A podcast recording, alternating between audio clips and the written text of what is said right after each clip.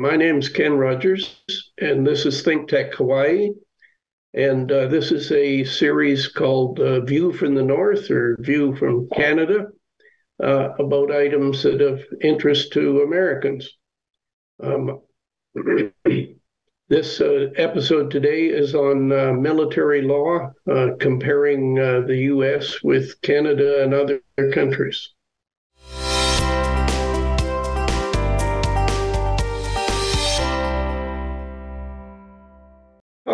I have uh, two very esteemed guests today. Uh, firstly, uh, I have uh, Rory uh, Fowler. Rory has a unique education. It's very unusual that somebody has uh, two college degrees in law, and particularly from two different countries. Um, Rory has a, a, normal Bachelor of Law degree from an esteemed Canadian university and, and a master's degree from the prestigious University College in London, England. Uh, he has um, uh, 28 years of experience in the Canadian military or Canadian forces, as they call them up here.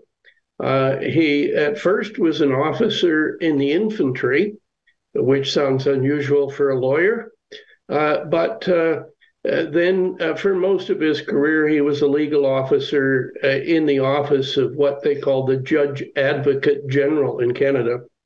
Um, since 19, uh, 2017, uh, he's been in private legal practice with his own firm in uh, Kingston, Ontario. And he's a very frequent and coveted speaker on military law in Canada.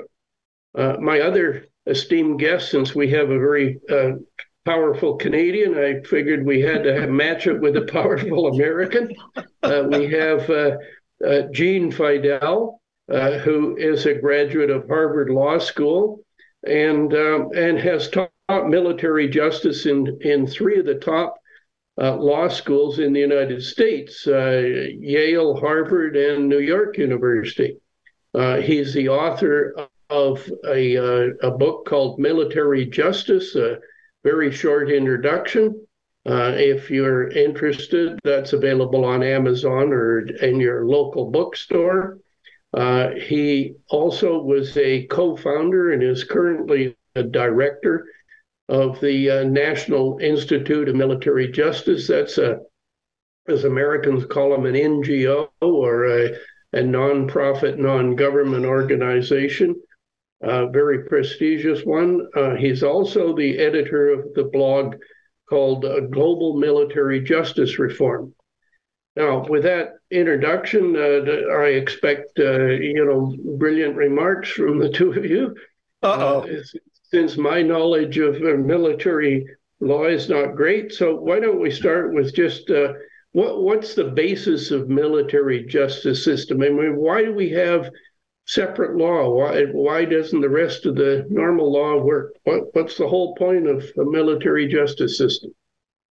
Après-vous, après-vous, Rory. Thanks, Gene. I was I was actually going to say after you, but you you managed to beat me to the punch.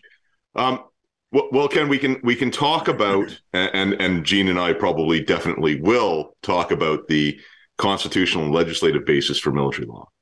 But let's let's talk conceptually uh, normatively, why do we have a separate system of military justice? And and both the United States and Canada and many of our allied countries, uh, particularly uh, the common law countries, um, have a separate system of military justice that functions not just during wartime, not just during operations, but even during peacetime and during uh, domestic training. And so conceptually, uh, at least in Canada, and and I'm confident in saying that it's it's pretty much a similar justification in the states. Conceptually, the justification uh, for having a separate system of military justice is that that parallels and often in Canada incorporates elements of our criminal law is because of the need to maintain the discipline, efficiency, and morale of our armed forces. Um, and and that's been tested at various stages uh, in in history in Canada before the Supreme Court of Canada. Most notably, after the introduction in the Charter, there was a 1993 case of of the Queen versus Genereux, and much more recently, in 2019, the Queen versus Stillman. And in fact, in Stillman, there were multiple members of the Canadian forces who were involved in that appeal.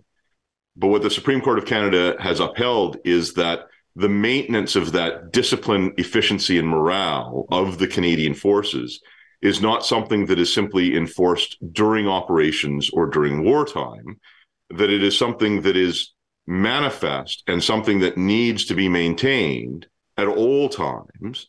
And therefore, having a separate, separate system, albeit one that is essentially consistent with our Charter of Rights and Freedoms, much like our criminal justice system, is justified at law uh, because of the need to maintain an effective fighting force. And, and I'll, I'll turn over to Gene for him to talk about the American experience.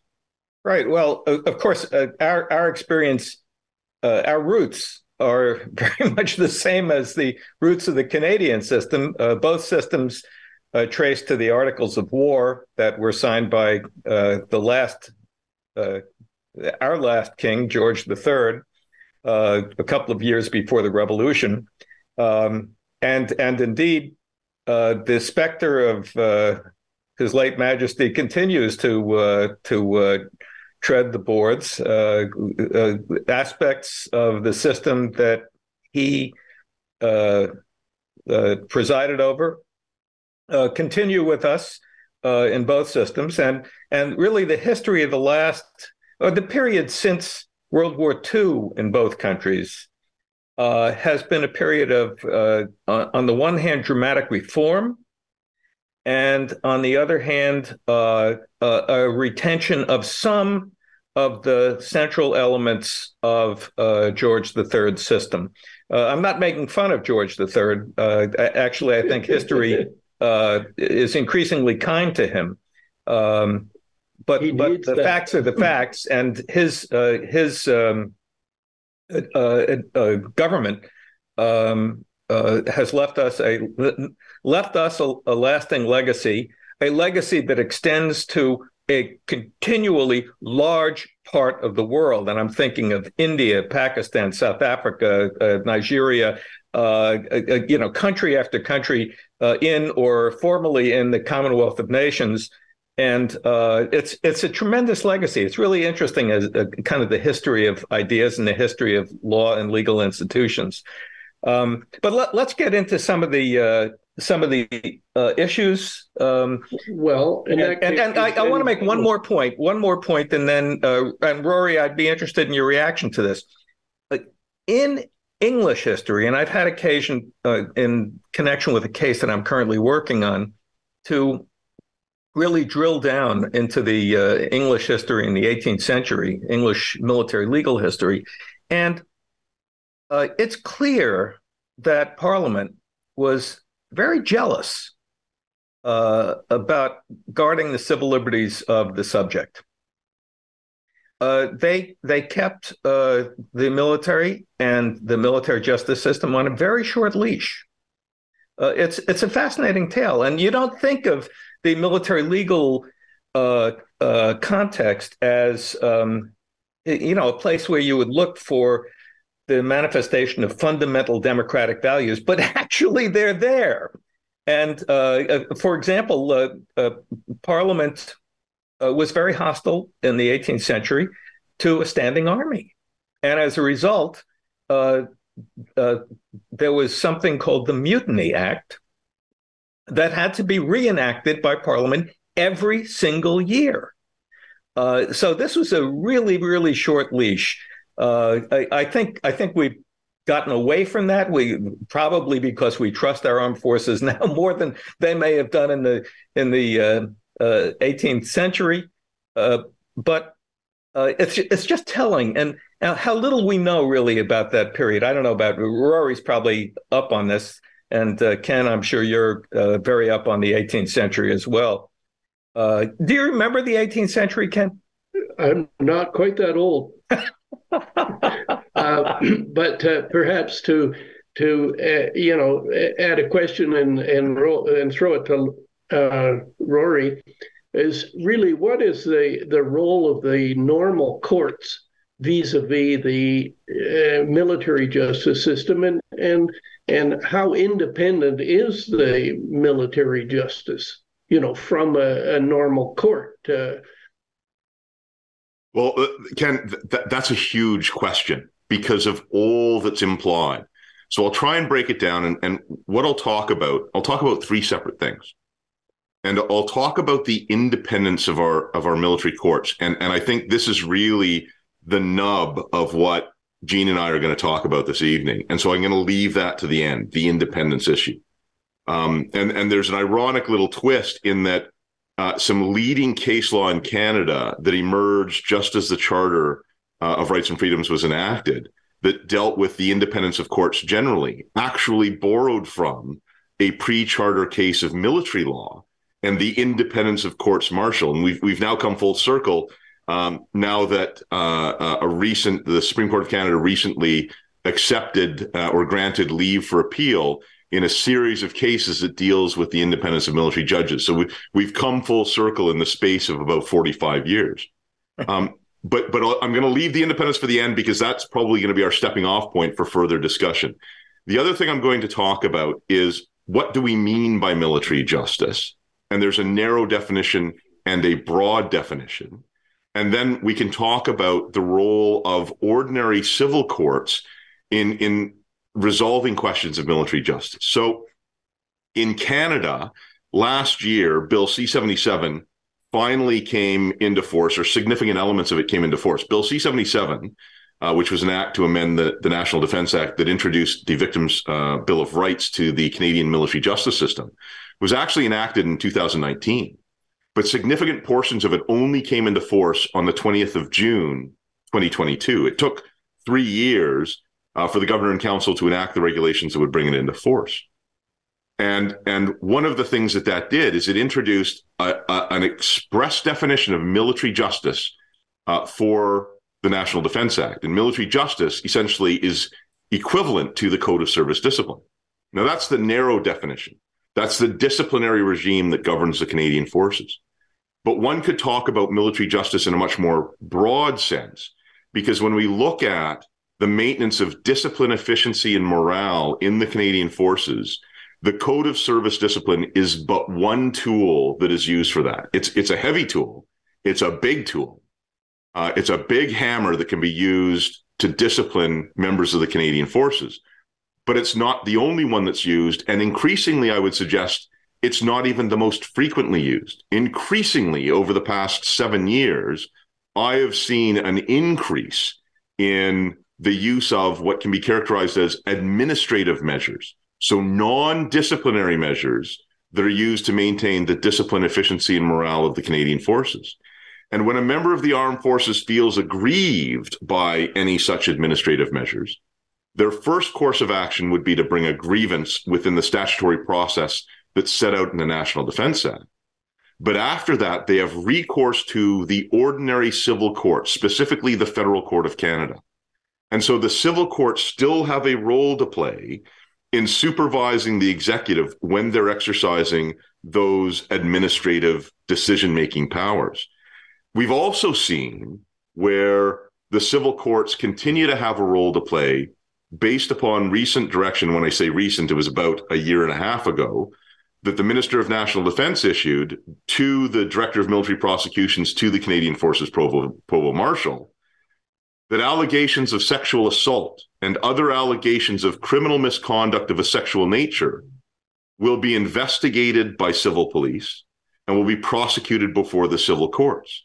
Because our civil courts have parallel and concurrent jurisdiction in matters of criminal law. So if a member of the Canadian Forces commits an assault, a criminal code assault under Section 266, they could potentially be prosecuted at court martial, but they could also be prosecuted before a civil court, either a provincial court or a superior court of justice. So there is concurrent parallel jurisdiction. Now, one could argue that the Minister of National Defense doesn't have the power to issue direction directly to uh, the Director of Military Prosecutions or the Canadian Forces Provost Marshal. In fact, I've overtly said that because she doesn't. But the point to take away from that is that the civil courts continue to have jurisdiction.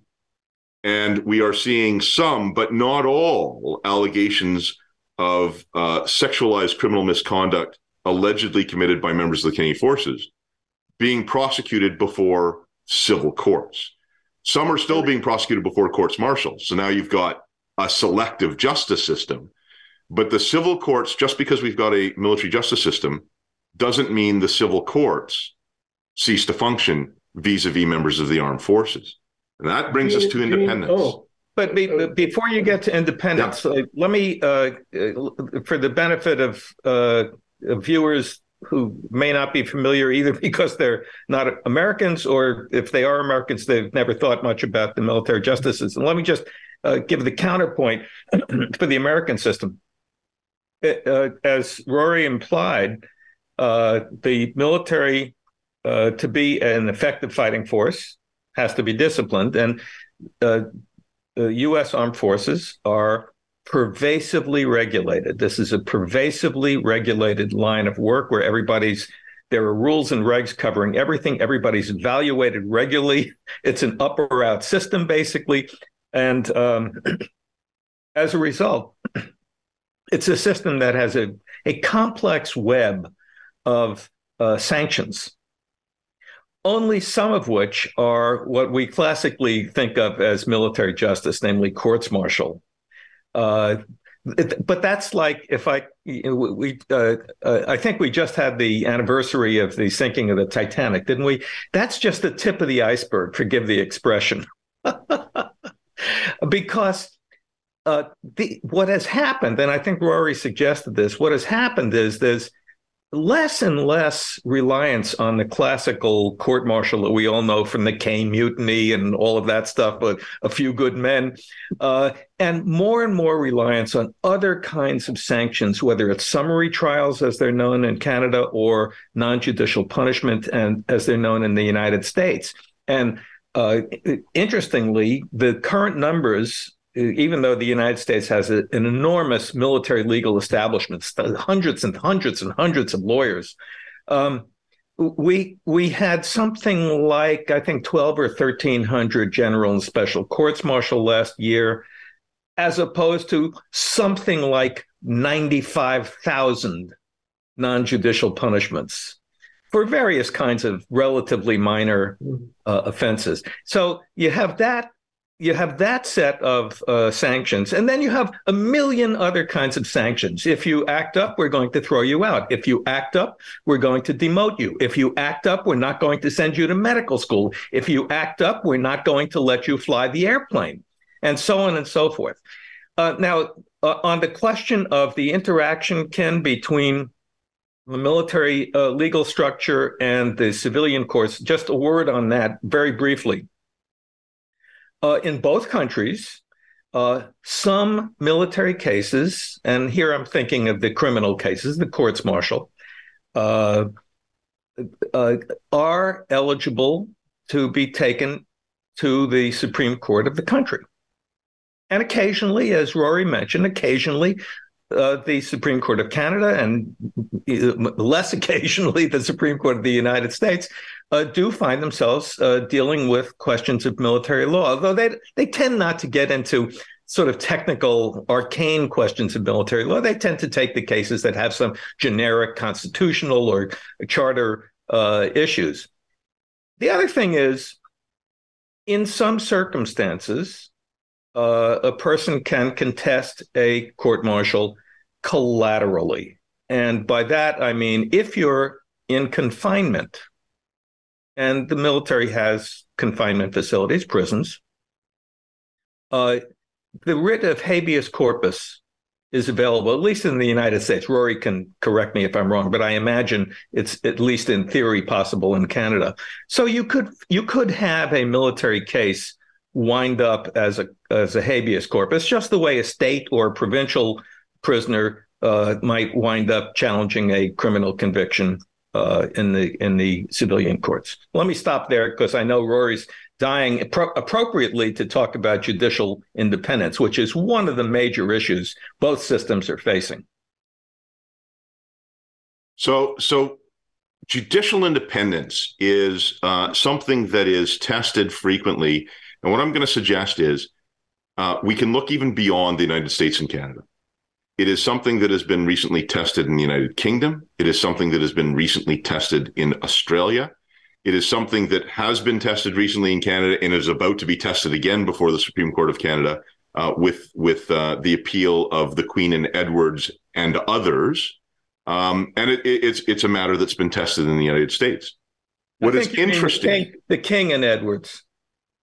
Uh, true. It was well, the Queen and Edwards when it was when it was tried at, at, court martial and before the court martial appeal court. It is now the King and Edwards. Right, Although I'll, I'll, be quiet. I'll be quiet now. the the the um the style the style is still yet to be determined because there's actually four separate streams of cases that have been collapsed together. And in fact, when they granted leave, there was just a, a big long list of cases uh, that received uh, leave to appeal, and it made it look like the Supreme Court of Canada had granted leave to a half a dozen cases, and it was all the same thing. They're all going to be grouped together. Um, but but Gene is right. Now it's the the the, the King and Edwards and others. The uh, the challenge that we have from a comparative perspective is that each country has dealt with these matters in slightly different ways and has slightly different laws, constitutional laws dealing with them, even though we all come from a common antecedent. And this has, as Gene has mentioned, all of these nations, notwithstanding American uh, exceptionalism, uh, all of these countries, Australia, Canada, the United Kingdom, United States, and New Zealand, all have common law backgrounds. We all have manifested our armed forces in relatively similar fashion and we all have relatively similar military justice systems. There have been discrete differences. And I mention these countries because we're one to compare us to the continental systems, like in Germany, like in France. You would see marked differences. And so, really, and, and this is a very rough approximation, but generally speaking, the common law countries, so the, the uh, countries to, to include uh, the United States. So those five common law countries uh, who often work cooperatively uh, all still have very robust military justice systems that function in parallel to the ordinary civil courts and often overlap. And where there is a broad application of military justice, even in peacetime.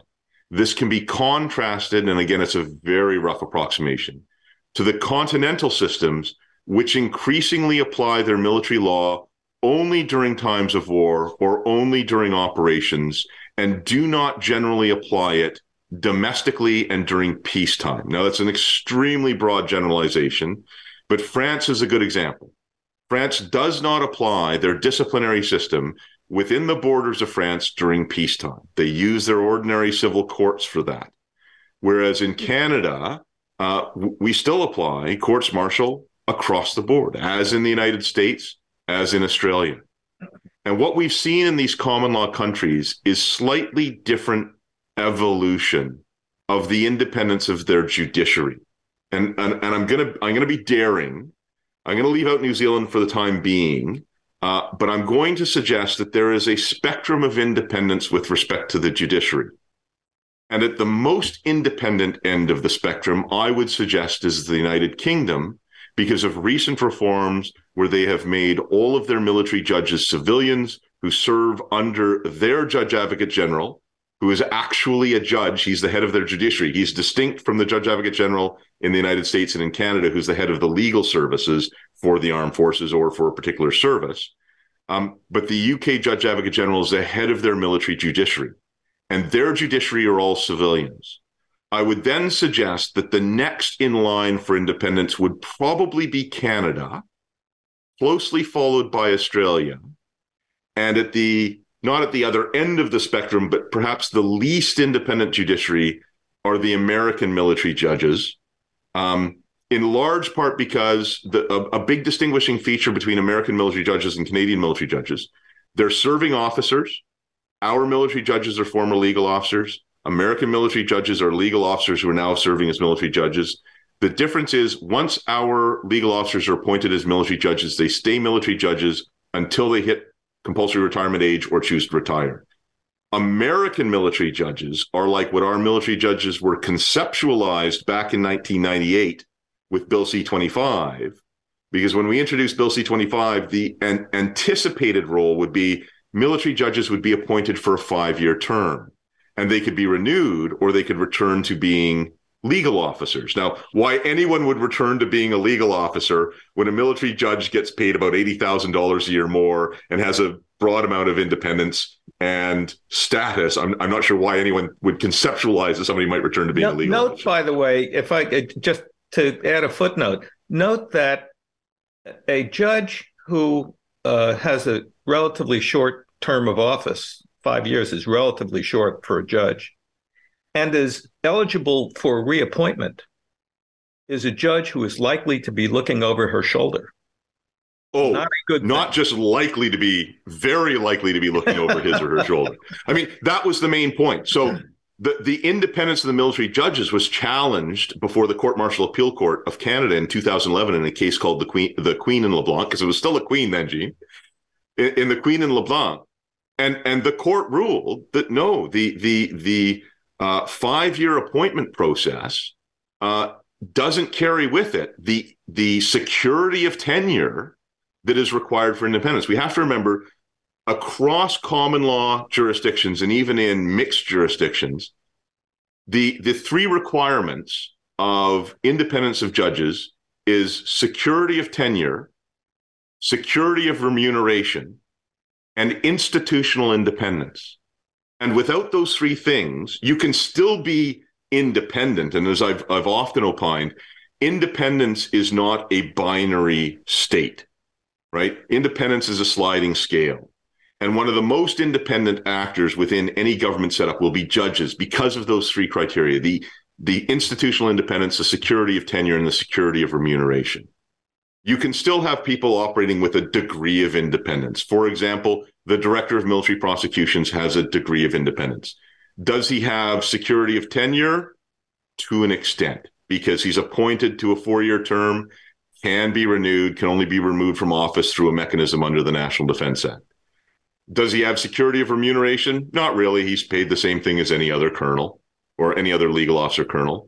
Does he have institutional independence? Again, a degree of institutional independence, but not much. And so our judges come reasonably close to being as independent as uh, a civilian judge, certainly more so than they did in 2010. But there's still some underlying concerns because they are still subject, as officers of the Canadian Forces, they are subject to the Code of Service Discipline. And we ran into a circumstance like that when the Director of Military Prosecutions attempted and failed to prosecute the Chief Military Judge. And there was a bit of a hue and cry over that. I would suggest, and here's the thing I would suggest that as of the 20th of June, 2022, our military judges are less independent than they were before that date. And the reason for that is under the old system that we used to have, and Gene mentioned we have summary trials. We no longer have summary trials in Canada. We have summary hearings that are much more similar to the non judicial punishment of the United States. Whereas in our summary trial system, you could elect trial by court martial for many of the offenses. Now they are completely separate processes. Summary hearings deal with service infractions. Courts martial deal with offenses. If you're charged with a service infraction, there is no election for court martial. Under the old system, our military judges were exempt from summary trials. They could not be tried by summary trial. They are not exempt from service infractions. so now we have a situation where not only could they be charged and tried under the Code of Service Discipline when other select officers cannot, but it, conceptually, the uh, a military judge could be charged with a service infraction and tried by a superior commander like the deputy vice chief of defense staff. And among the penalties that are available to the deputy vice chief of defense staff, if she if he or she were to try a military judge, would be things like a deprivation of pay, which everyone else would call a fine, but for some reason we can't call it a fine. But it would also include minor punishments, which can include confinement to barracks. So you could conceivably have a military judge tried by a layperson and sentenced to confinement to barracks for up to two weeks which is not unlike house arrest, which is a deprivation of liberty.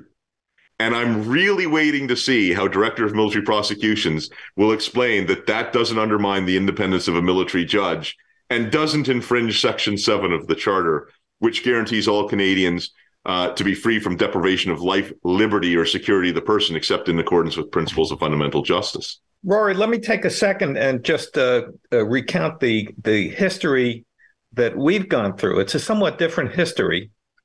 Uh, traditionally, and this in George III's time, there were no military judges.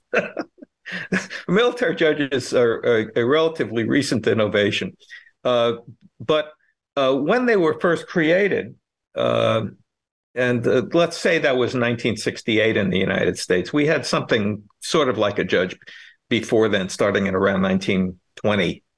Uh, but when they were first created in 1968, they were at will judges. They had no term of office, whatever. They could be fired tomorrow or transferred to Guam. No offense to Guamanians, but but you know, transferred someplace unattractive, let's say. Um, then uh, the, uh, there was uh, a good deal of litigation. I was involved in in some of that uh, challenging the lack of any term of office at all. I mean, if you really want to get down to the heart of the matter, it's the term of office. The pay is secondary and the institutional independence. That's nice, but a term of office is is the the heart of of the uh, judicial independence in my in my judgment.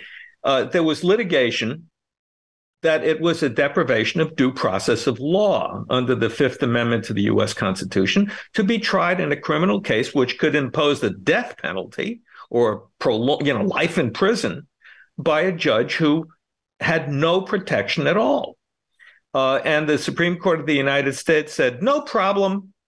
It, it, it, we, you don't worry about that because in 1787, when our Constitution was uh, developed and at the convention in Philadelphia, there were no military judges. So what's what's the problem? Anyway, eventually, eventually, the U.S. Army decided, you know, maybe there's something to this, and they passed a regulation giving judges a term of office. It, it, had all kinds of outs. You know, if it was the convenience of the service that we needed you doing something else to be the assistant Coca-Cola machine officer, that was okay. But um, but it was it was a mere regulation, and worse yet. Not all the services went along with that. That was only the Army. Then the Coast Guard went along. That's a tiny little service. Um, and the uh, Navy, Marine Corps, and Air Force refused to go along. And that lasted for several years. And then finally, finally, finally, Congress said, wait, a minute, we're going to impose a requirement. Then they directed the president to uh, uh, issue a regulation in the, what we call the Manual for Courts Martial that would create a term of office. So, what's the term of office? Three years. And I'm here to tell you three years is too short to give meaningful and independence to a judge. And worse, worse yet, it's renewable. So you really have a problem. Uh, I'll I'll just give you my personal take on this. I've come to conclude that the norm ought to be the period of uh, the the term of office that's provided to relatively low level federal judges in the United States, what we call magistrate judges. And by statute, Congress has long given those judges an eight year term of office, which strikes me as reasonable and the kind of thing that would uh, cause the, the office holder to be, you know, pretty independent, which is all you can ask. I mean, you could you could even put aside independence. I would suggest three years is too short a term to even learn how to do your job effectively. Oh, that, right? that this I mean, is true. Yeah. Uh, uh, forget independence, and and and if we're looking at at at at, uh, at postings, uh, I'll take Guam. Just just so you know, Gene, I'll I'll take Guam if if if that's up in the offerings. but I, I mean that that's part of the challenge. I'm, I'm going to get a lot of hate mail for this, by the way. uh, especially since this is being broadcast in Hawaii. I uh, know the the the um when we're talking about judges and and one of the challenges we've got and I see, and, and, and I wrote about this. So Gene and I both contributed uh, to a book called Marching to Justice, which was edited by a couple of colleagues of ours, an American colleague, Frank uh, uh, Rosenblatt, and and uh, Navdeep Singh, an Indian colleague of ours. It's it, it's a wonderful book that covers justice systems from around the world, and both Gene and I contributed. And and the contribution that I made talked a little bit about how in Canada we've never really struggled adequately. Uh, forget I answered the question. We've never really struggled until now because I anticipate the, the Supreme Court of Canada will struggle with this in the King and Edwards. Um, but we've never really struggled with what exactly are military judges? And it's a question that has been answered in the United States and it has been answered in Australia in relatively similar fashion, frankly, in both of those countries. And the reason I mention these three countries is we have a lot in common constitutionally. All three countries are federal regimes with both national and subnational governments. We have a constitution that divides the powers between the national and subnational level. Uh, the difference actually between the three countries, Canada in that regard is the outlier, uh, because in the United States, residual powers rest with the states. In Australia, residual powers rest with the states. In Canada, residual powers do not rest with the provinces; they rest with the federal government. Our criminal law in Canada is in, is enforced; it's prosecuted provincially, but it's enacted federally. Whereas in Australia and the United States, criminal law or penal law is enacted in, in the states. So there are distinctions. In the United States and Australia, uh, their apex courts have very clearly ruled that courts martial and the military judges presiding over them are not what I would characterize as ordinary courts or ordinary judges. They are not part of the judicial branch of government. So in the United States, they are very clearly, and Gene can correct me if I'm wrong, I am not an American constitutional scholar, even though proximity has forced me You're- to learn a little bit about the American TV, Constitution. Rory. You're playing one on TV. I am right now. So uh, the the courts martial and military judges are what could be characterized as Article One judges. They are not Article Three judges, which is the separate judiciary. In the same vein, in Australia, uh, military judges are not what they call Chapter Three judges. They are not part of the judicial branch. That question has been answered relatively definitively in Australia and the United States. It has not been answered in Canada. It hasn't even been asked. They've danced around it. So in Genereux, they danced around that question. In Stillman, they danced around that question. And I would suggest that in Edwards, which will be heard sometime in the next 12 to 18, 18 months, whether it's heard by seven judges, eight judges, or nine judges is yet to be determined. Um, but in, in Edwards, the court is going to be forced to address whether or not military judges actually belong to the judicial branch or are part of the executive. And Rory, that wanna makes all the a- difference in the world. I want to ask you a question. Sure. Um, let, I want to shift the focus here for a minute to Parliament, and um, we'll get to Congress as well. But um, what what's the deal in? Uh, you know, everybody complains about their legislature. That's you know, in every in every democratic country, that's the thing about having a democracy. You get to complain about the You get to complain and nobody right, shoots right, you. Right, right, right, and uh, right, and nobody arrests you. Uh, so, what what's the role of Parliament? How does Parliament view its role with respect to the administration of military justice? And I have a specific question in mind: Does Parliament ever try to uh, uh, uh, influence the administration administration of justice in specific military cases? So, so I'll break that down into two questions because you've actually asked me two questions. So, what's the role of Parliament, and what's the role that Parliament sees for itself? And I would suggest those are two markedly different questions, or at the it, it wasn't a trick question, but you're markedly a trick different answer. right? But, So- but Gene, that, that's Gene, probably because you don't know the obstinance of our prime minister.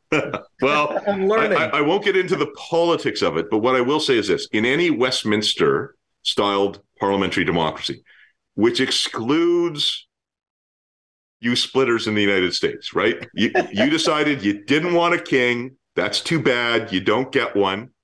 Um, so in in in Westminster style parliamentary democracies, Parliament is supreme.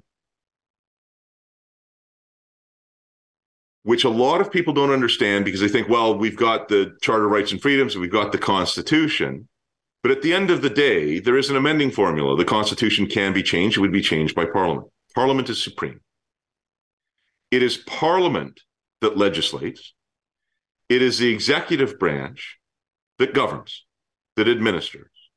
And unlike in the United States and unlike in republics, our executive is drawn from parliament in part. So our executive is His Majesty the King in concert with His Majesty's uh, privy councillors, the cabinet, the executive, the governor and council.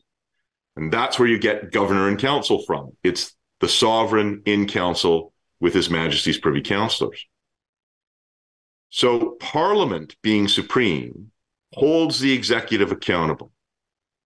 Conceptually, in theory, in a Westminster style parliamentary democracy, Parliament decides whether or not the government carries on because the government must command the confidence of Parliament. Now, if you're elected with a majority government, odds are you're going to command the confidence of Parliament.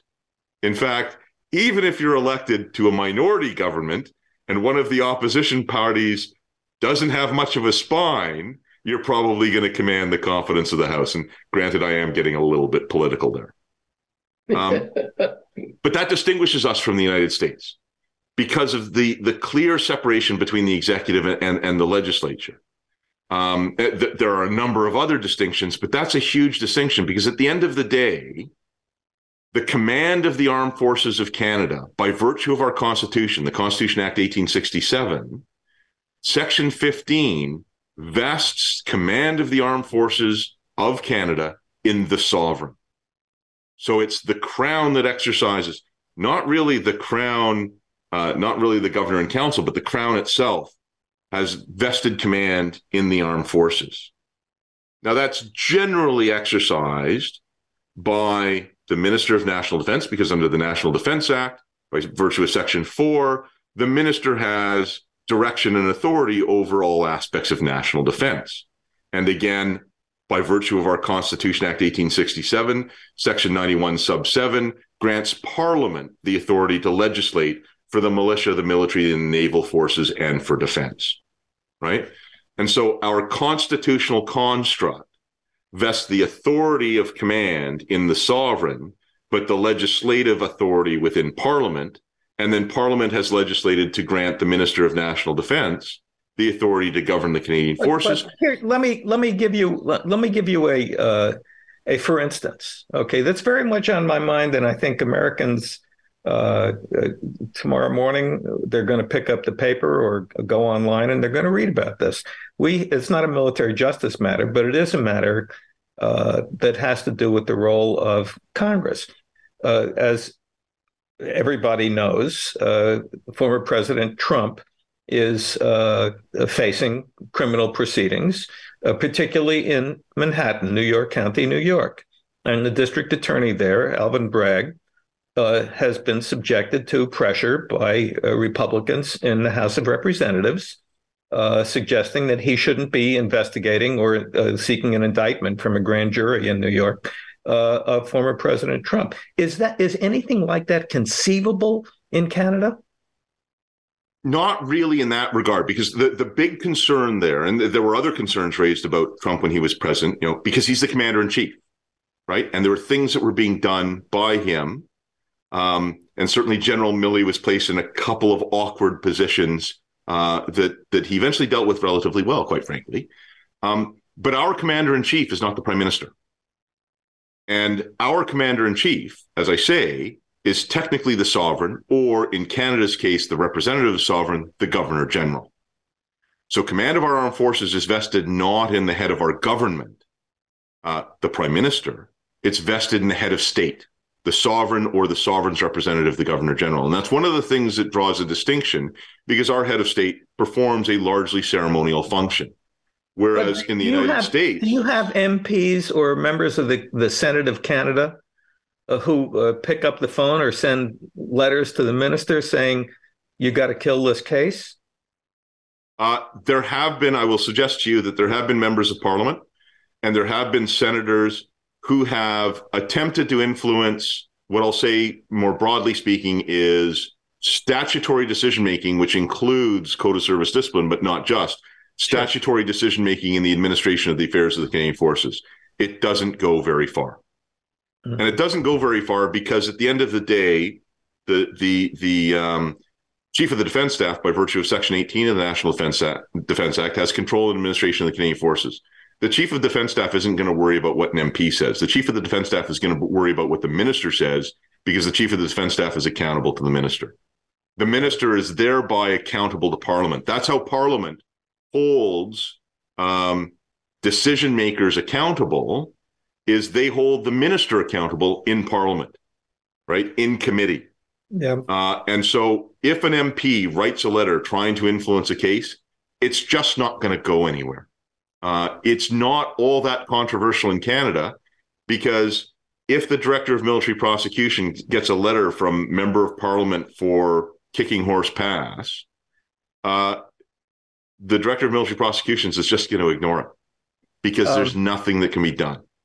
Well, I, th- I think, Ken, we probably identified a few things that we'll have to put on the table for a, a further discussion because, as you can see, Rory and I'll keep going here until we, uh, you, know, uh, we, we, until nightfall. well, I, I, I, was interested in trying to steer you into some uh, current issues. You know, in, in Canada, you've got uh, sexual misconduct same here. You know, and and yeah. key people, uh, you know, key uh, generals being kicked out of their job because of allegations of sexual conduct. You know, nothing proven. You know, in fact, we've got a general, and Rory, correct me if I'm wrong, but a general making a lawsuit against the federal government for abusing him without due process. Yeah, I, am not going to comment too much, and that's that's Major General Danny Fortin. I, am not going to comment too much on his lawsuit. Um, there's a lot that could be said. I, I, won't venture too much into that. What, what I will say is, um, he's brought an action for damages that is broadly within the context of public law decision making. That is not an easy thing to do, and and I'll leave it there uh, because I, I, I know the lawyers who are representing him they're very capable lawyers. Um, and and you had mentioned that some general officers have have been removed from their jobs because of mere allegations without prosecution. I mean that cuts pretty close to home since one of them was a client of mine, um, and and that's not you know a secret or anything. But there have been a series of decisions made where individuals have suffered some fairly significant repercussions where there has not been any determination by anything remotely looking like a court. And in fact, Danny Fortin is relatively u- unique among the general officers who stood accused because he actually had his day in court. And and that case, what I don't think I overstepped the bounds by saying that case imploded. Um, there were some significant defects in the evidence that was presented by um, by the the complainant, uh, and indeed, it appears that the the version that the complainant testified to in court was markedly different than what she told the military police, uh, which is why that case imploded. I'll just um, offer one comment. Uh, the, the the problem the, the, the situation of senior officers, gen, uh, flag and general officers, is really uh, there's an irony to it because on the one hand, if you ask the people in the barracks or in the pipe racks on the ships, uh, they'll tell you that there are different spanks for different ranks, and the generals and admirals get away with murder, and uh, whereas enlisted personnel or junior officers get hammered. On the other hand, as a practical matter, if you're an admiral or a general, in my opinion, and the, speaking really about the situation in the United States where we have a lot of admirals and generals, uh, these are effectively, effectively political appointments. And if the management decides that they have lost trust and confidence in you, you're toast. You will simply be asked to retire. And there is a cudgel that the management has, which is they can do what's called the grade determination. And instead of retiring as a lieutenant general, you'll retire as a major general or less. All right. Well, that gives each of you a chance to say the last few words. How about uh, Rory? Uh, you shoot first, since, since you're from the superior country. well, what I'll say is what I'll say is this, Ken. Uh, much as Churchill proclaimed uh, that the United Kingdom and the United States um, were two countries divided by a common language. Uh, one could say the same about the United States and Canada as two countries divided by uh, relatively common military justice systems. Um, there is much more that is similar about our, our countries uh, and our military justice systems. And I would suggest, in large part, because of similar cultures, uh, similar antecedents for our legislative regimes and for our military traditions. Um, and the devil is in the details. Those nuanced distinctions that can help us learn about our own system by examining how those distinctions function in a parallel country. Uh, and and that for me as a comparative analyst and, a, and a, as a comparative scholar is is where the gold mine is. That's where that's where we can we can really examine um, how our own systems uh, can evolve for the better. Is is in examining those nuanced differences. I can't improve on that. Eugene? No, I, I can't improve on that. Rory's hit the nail on the thumb. All right. well, uh, thank you very much. And uh, uh, the uh, show uh, Think Tech and Think Tech uh, Hawaii uh, can be um, seen on, on, a variety of platforms. And I've enjoyed very much having two esteemed scholars to discuss a subject that I knew very little about, but certainly the two of you have done a masterful job.